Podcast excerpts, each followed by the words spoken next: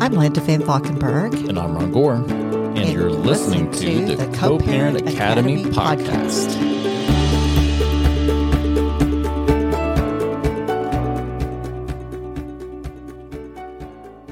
This one is titled Something Weird is Going On with Me, 27 female, my co parent, 29 year old male, and his mother, 57 year old female.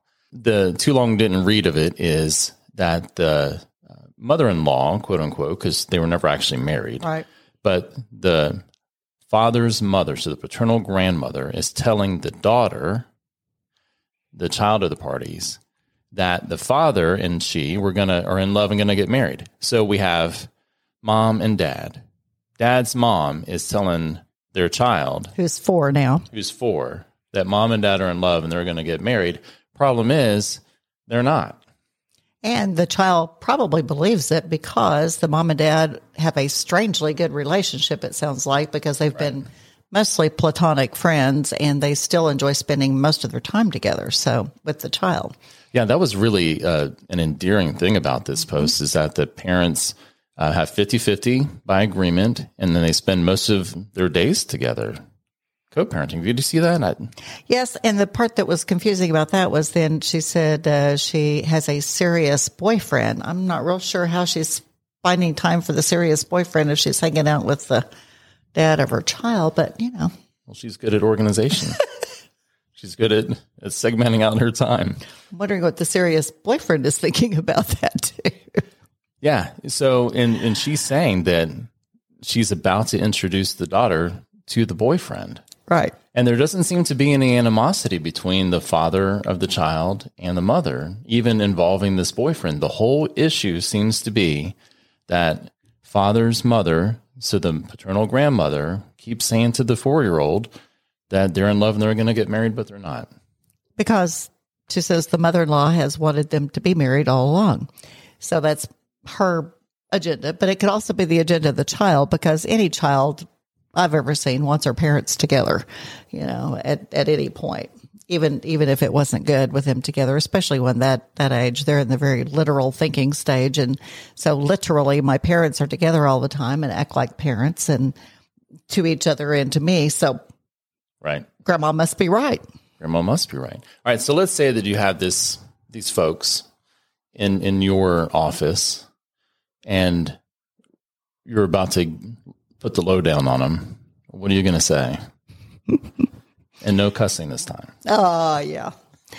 Well, the poor little child is going to be very, very confused and not likely to take um, a stranger to the relationship coming in. This is the mom's new boyfriend. Yes, exactly. And you know, there are different ways you could go about it. You could have, you know, boyfriend come into the situation with father by them doing something active, all of them together and, and father, the father could show that he's, you know, open to and interested in getting to know the boyfriend as well and so forth. I think that probably would be best for this little girl as much time as they do spend together. And from what else they say, I think they actually can figure that part out. Right.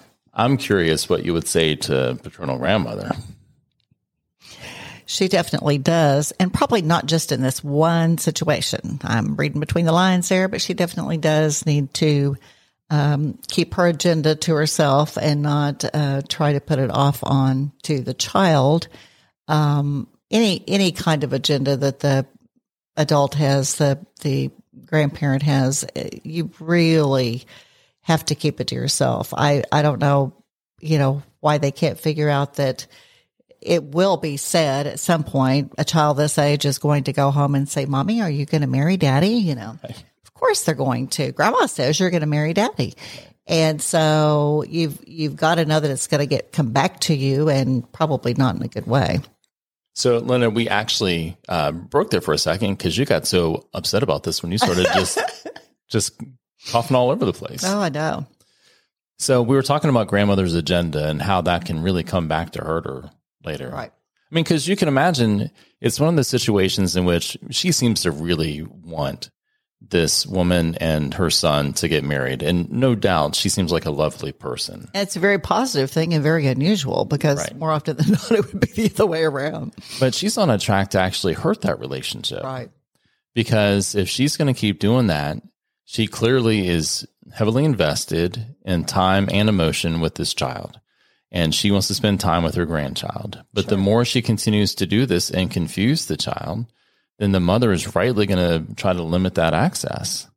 Yes. And anytime as a grandparent that they are in any way subverting any reality that, that the child knows or that the parents want the child to to know and operate under, that's a wrong thing for a grandparent to be doing. They need to to stick with the party line.